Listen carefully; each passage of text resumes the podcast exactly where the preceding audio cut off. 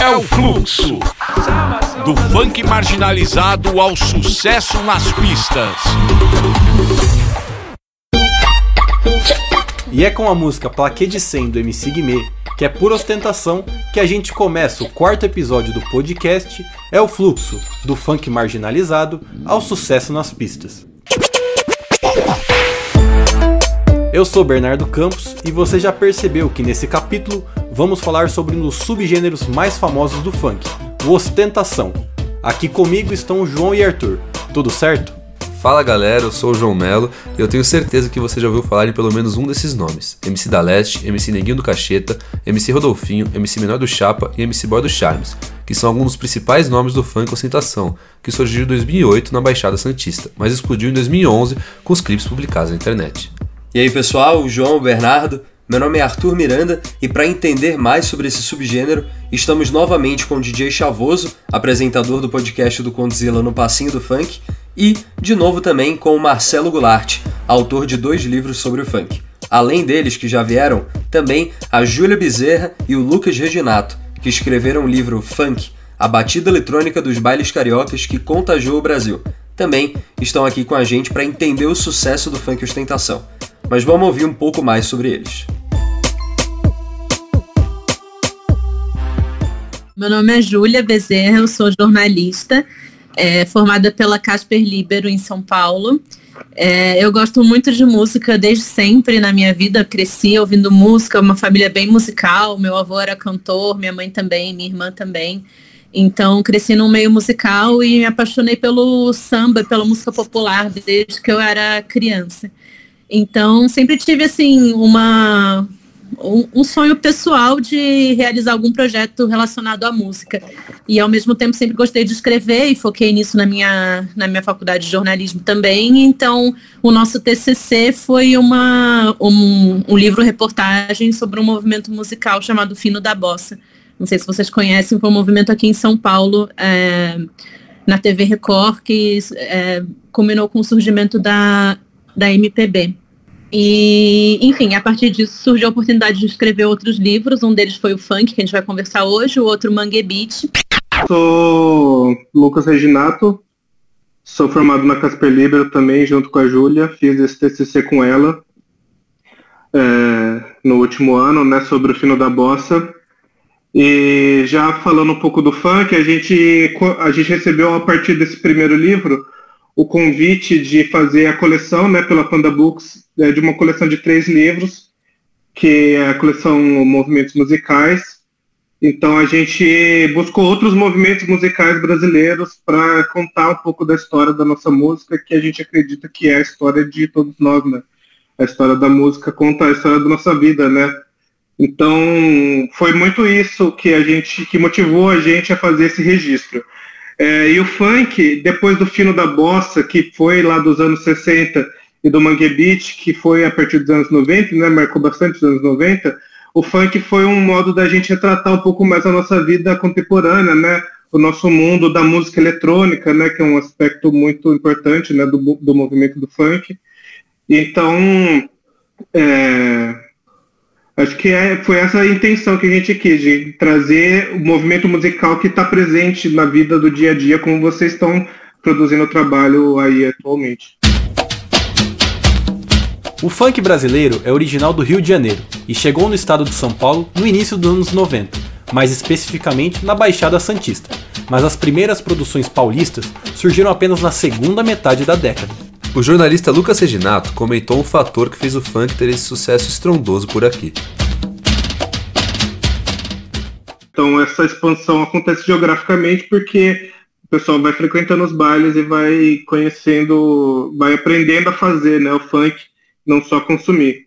E chegando em São Paulo ele encontra um mercado gigantesco, gigantesco, né? É, e esse novo estilo, né, esse novo gênero, né, que é o funk ostentação, que é o funk paulista mesmo. Aliás, que começa né, na Baixada Santista.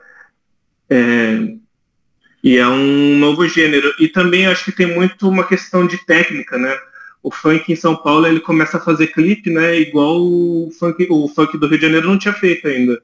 É, o que o Condizila começou a fazer, por exemplo, o Condizila foi é, fundamental nessa, nessa, nesse estabelecimento do funk em São Paulo. Justamente porque ele traz essa nova técnica de produção de vídeo que para essa geração dele é, era a melhor mídia né, de, de expansão da música. E um dos motivos do início dessa expansão do funk para São Paulo foi o surgimento das Unidades de Polícia Pacificadoras, ou as UPPs, que eram um projeto da Secretaria Estadual de Segurança do Rio de Janeiro que pretendia combater o crime e o tráfico nas favelas cariocas. Quem conta essa história para a gente é a DJ Ingrid Nepomuceno, que além de tocar na Noite Carioca, cursa produção cultural na Universidade Federal Fluminense.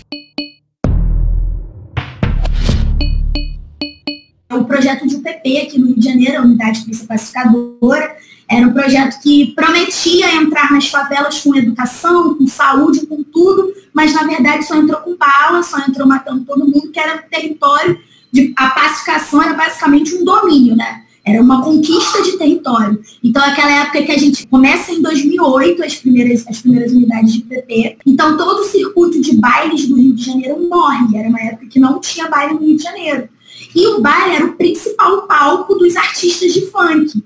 Porque o que acontecia? O MC tinha uma música nova, ele não postava no YouTube, ele não, enfim, ele cantava no baile, os DJs tocavam no baile, e até essa música chegar na pista era questão de meses.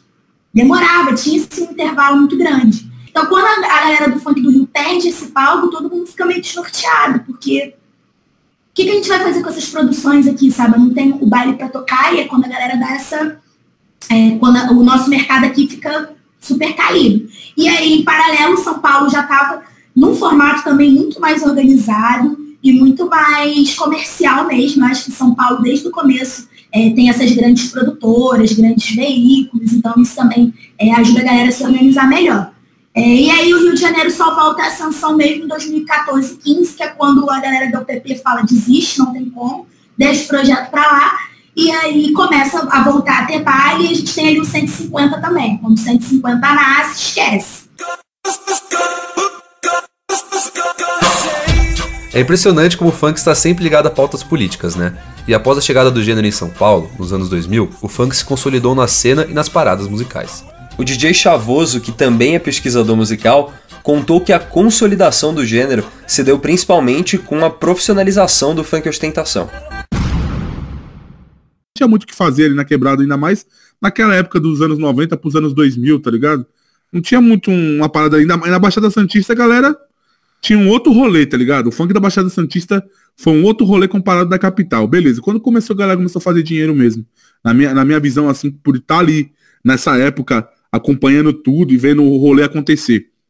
Foi quando o funk subiu pra capital, tá ligado? Quando a galera começou a entender que a galera podia se profissionalizar tanto quanto os outros estilos já estavam se profissionalizando. Então, ali, quando começou o início das produtoras, as produtoras começaram a surgir, trazendo o gerenciamento artístico, tá ligado? Da parada, tomando conta da carreira dos artistas, trazendo os artistas para um nível que eles sabem que eles podiam tomar conta da carreira deles de uma forma que, que eles cuidassem ali dos direitos autorais deles, de de um acompanhamento ali de, de uma produção de show, ou desse tipo, a galera começou a falar, peraí, então a gente não... Sim, profissionalizar, correto, profissionalizar. Mas acredito que o funk, ostentação, ele foi a chave da parada para hoje, hoje, todos esses funks que surgiram, brega funk, rave funk, os mandelão e, os mandelão e suas subvertentes, para tudo isso bater o que bate hoje, o funk ostentação foi responsável por isso, tá ligado? Existiu várias diversas, tipo, opiniões sobre o funk ostentação, da questão da galera se influenciar de uma forma de querer correr aquela parte mais social, né? De querer correr atrás da, daquilo através de formas ilícitas, porque às vezes, ah, porque o cara pode ter e eu não posso ter. A galera meio que entendeu, entendeu errado a parada, tá ligado? Muita gente, a grande mídia também levou isso para um lado meio negativo, tá ligado? Que não era o, o intuito da galera. O intuito da galera era fazer a galera enxergar que aquilo a galera podia ter, mesmo sabendo que tinha MCs que estavam contratando carros e motos e os caramba, e os caras não eram dono de porra nenhuma, tá ligado? Era a parte teatral do bagulho, tá ligado? O funk ostentação foi a vertente que conseguiu fazer com que o gênero se tornasse um ritmo popular por todo o país, né? é, não só em São Paulo, no Rio de Janeiro, mas em todo o Brasil, circulando por públicos que até então eram pouco atingidos, né? E a prova disso que o Arthur falou é o sucesso impressionante da música Os Moleque é Liso, do MC Rodolfinho, que atingiu mais de 124 milhões de visualizações no YouTube.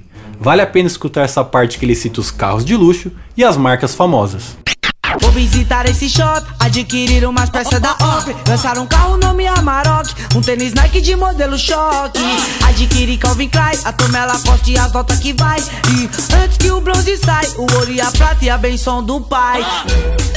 O autor do livro Além do Funk Carioca, Marcelo Goulart, comentou que trazer uma linguagem que dialoga com outras classes sociais foi o fator determinante para essa disseminação do funk Brasil afora.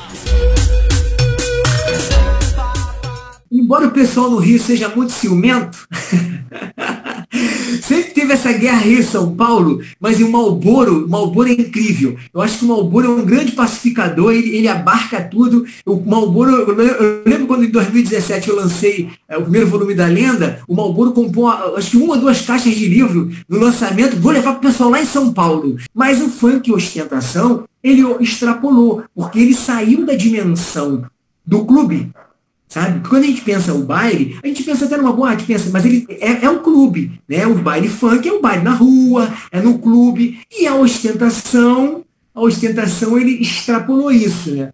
Em São Paulo, eu acho que ele seguiu esse mesmo formato.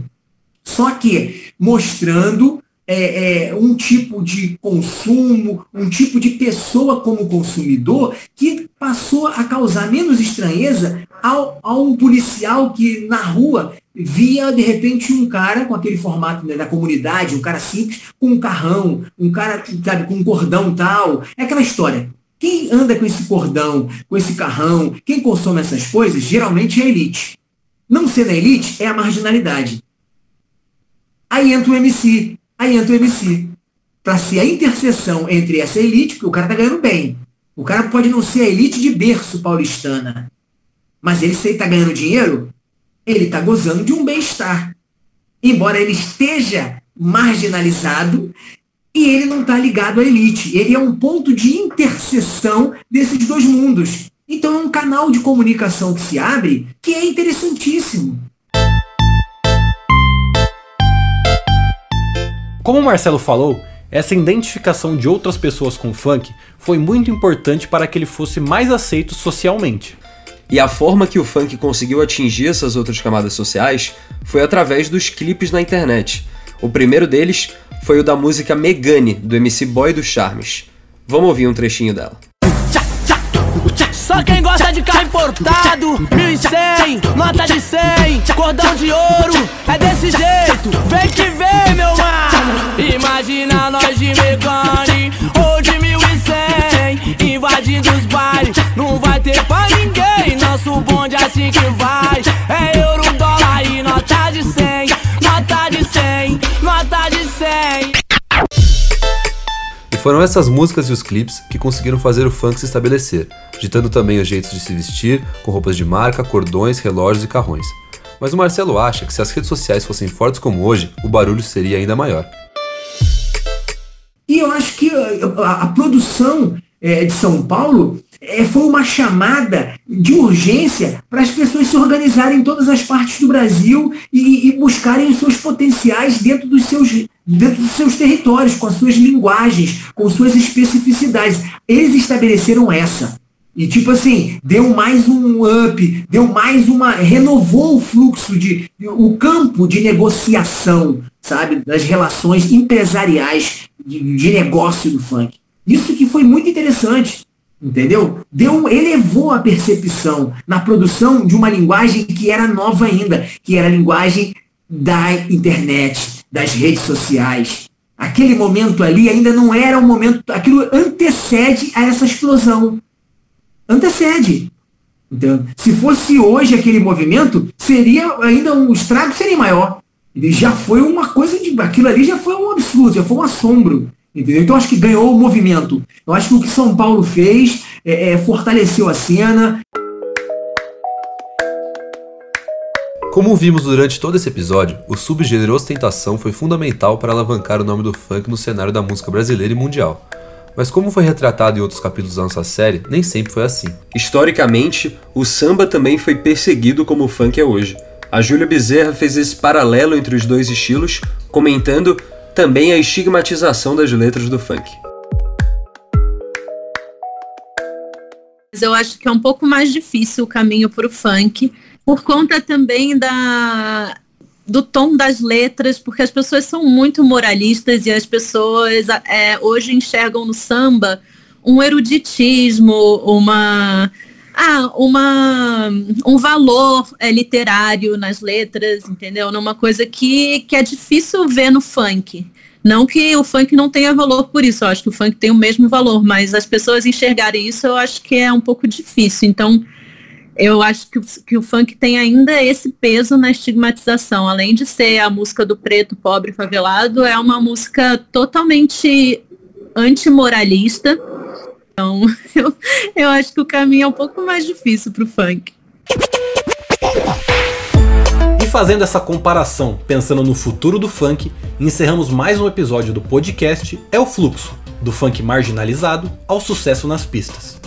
E depois da gente ter conversado sobre vários aspectos aí que estão inseridos nesse mundo do funk e também na história do funk, no próximo e último episódio nós vamos conversar sobre o futuro do gênero. Muito obrigado e até o próximo episódio. O podcast É o Fluxo, do funk marginalizado ao sucesso nas pistas, é uma produção dos alunos do oitavo semestre de jornalismo da ESPM São Paulo, Arthur Miranda, Bernardo Campos e João Pedro Melo. Trabalhos técnicos Marcelo Bonora e Marcelo Urso Fernandes. Orientação da professora Patrícia Rangel.